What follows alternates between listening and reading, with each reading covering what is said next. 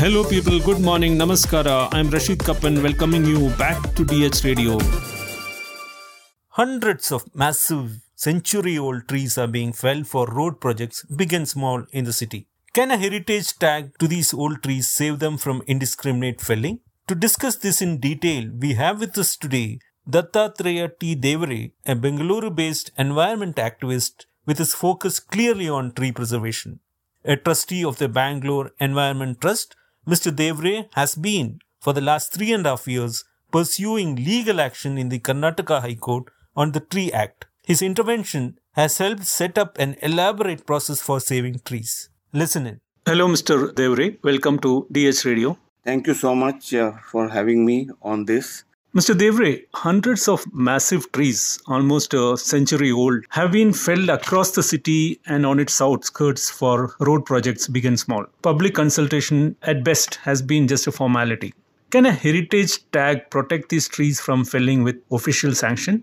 But first, what do we mean by heritage trees? Let me give you a very good definition of uh, heritage tree. It is by a gentleman called Ayard and he gave it in 2005. He says, a notable specimen because of its size, form, shape, beauty, age, color, rarity, genetic constitution, or other distinctive features, a living relic that displays evidence of cultural modification by native or non native people. So this is a longer definition, but I'll stop here. And uh, let me uh, say here that uh, actually the age, size, etc. are important criteria. But important uh, thing to remember is that there has to be some kind of an association of that tree with something. For instance, uh, last year when uh, you know the Bhumi Pujan of the temple in Ayodhya started, our Prime Minister planted a Parijata tree, and uh, because it is considered as a, a heritage tree, and what is uh, significant is that these trees uh, have uh, some kind of a cultural association, some aesthetic uh, value, and uh, therefore they require special attention. These are not only just uh, large trees, but they are special trees in the sense that we should certainly treat them a little differently. Do we have such heritage trees in Bangalore and Karnataka? I know no framework currently exists in the state, but are there any models to follow uh, schemes that can recognize heritage trees anywhere else in the country? I mean, see, in and around Bangalore, there are actually several heritage trees.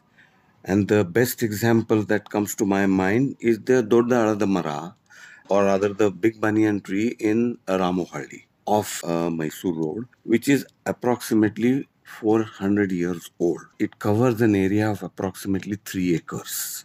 The other one that I must mention is a cluster of tamarind trees which are there in Nallur in the Devanahalli Taluka. That site has been declared as a heritage site, not really the trees. Now, they were planted during the uh, rule of the Chola dynasty. Apart from this, in Kodagu, there are something like 1200 Devarakadus uh, which have very, very uh, large trees, which are protected by people as uh, sacred groves. As far as Karnataka is concerned, currently we don't really have any legal protection. But we came across a, a, very interesting order by Uttar Pradesh government in uh, 2019 that treats 100 plus years old trees as heritage trees. And they have specifically said that they cannot be cut down or removed until you know uh, they die naturally or are affected by disease or infection. The other thing that we came across was in chandigarh union territory 31 trees have been notified as heritage trees. And there are restrictions on uh, pruning or cutting these trees. The recent thing is in maharashtra what they have done in July 2021, they amended the Tree Act to recognize 50 plus years old trees as heritage trees. What they have done actually is that uh, they haven't said anything about the cutting of the trees, but they have said that if a heritage tree is cut, then the compensatory plantation ratio will be the age of the tree. So if one heritage tree is cut and if it is 50 years old, 50 trees have to be planted as compensatory plantation. So these are some models one can think of to emulate here in Karnataka. So there are models across the country, but at a practical level, how do we classify a tree as heritage? Uh, what are the parameters? How are they defined? For a layman like us, you know, uh, the best thing would be the species. So let me mention a couple of species like banyan, peepal, kadamba, neem, tamarind, mango, jamun. These are recognized by most people. And uh, obviously, it is very difficult for us to estimate the age of the tree just by looking at it. Certainly, people who have been working in the areas of uh, tree preservation, uh, they will be uh, able to do so. And, you know, if we, let's say, visit uh, Bagh, we do have uh, some heritage trees over there. Recently, I had gone to Cubbon Park, and Cubbon Park has uh, a very, very big tree, and the rough estimate of that is about 120 years. So, species would probably be uh, the best way to identify a, a heritage tree and the approximate size of it. Yeah. Now, once a certain tree is classified as heritage, how is it ring fenced uh, from felling? How do citizens know that it has a tag, which can be its biggest defense? We currently don't have uh, any such system in Karnataka.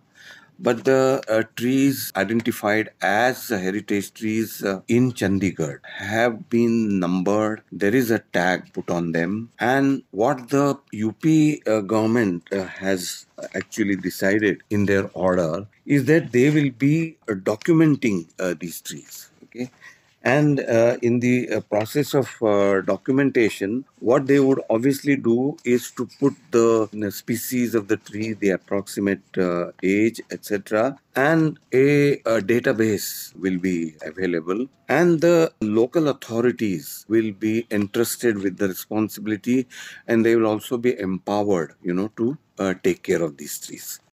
Are any efforts currently on in Karnataka to formalize the heritage tree status?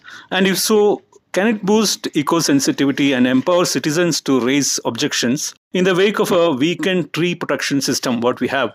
Yes, it will certainly make. And that is what Maharashtra has done. Maharashtra, you know, there was interest in protecting heritage trees. As a matter of fact, you must have heard about Aarey colony in Mumbai, where trees were going to be cut uh, for the metro project. And the uh, government's uh, approach to this issue was uh, quite positive. So uh, they supported.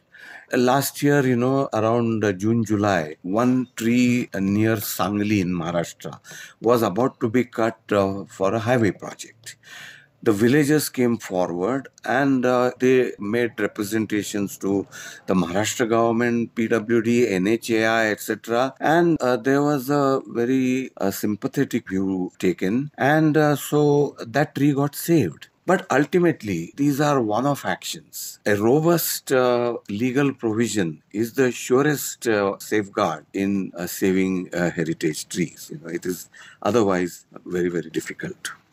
If you look at the Tree Act and yeah. Uh, this provision is included in the Tree Act, yeah. do you think that will make a big change to Bangalore and other cities in Karnataka?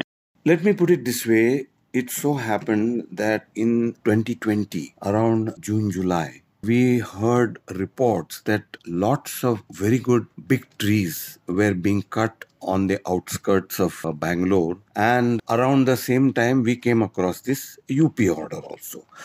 Uh, so we initiated from Bangalore Environment side some efforts in the direction of uh, saving trees. So uh, what we did actually, we prepared a representation to the Karnataka Biodiversity Board.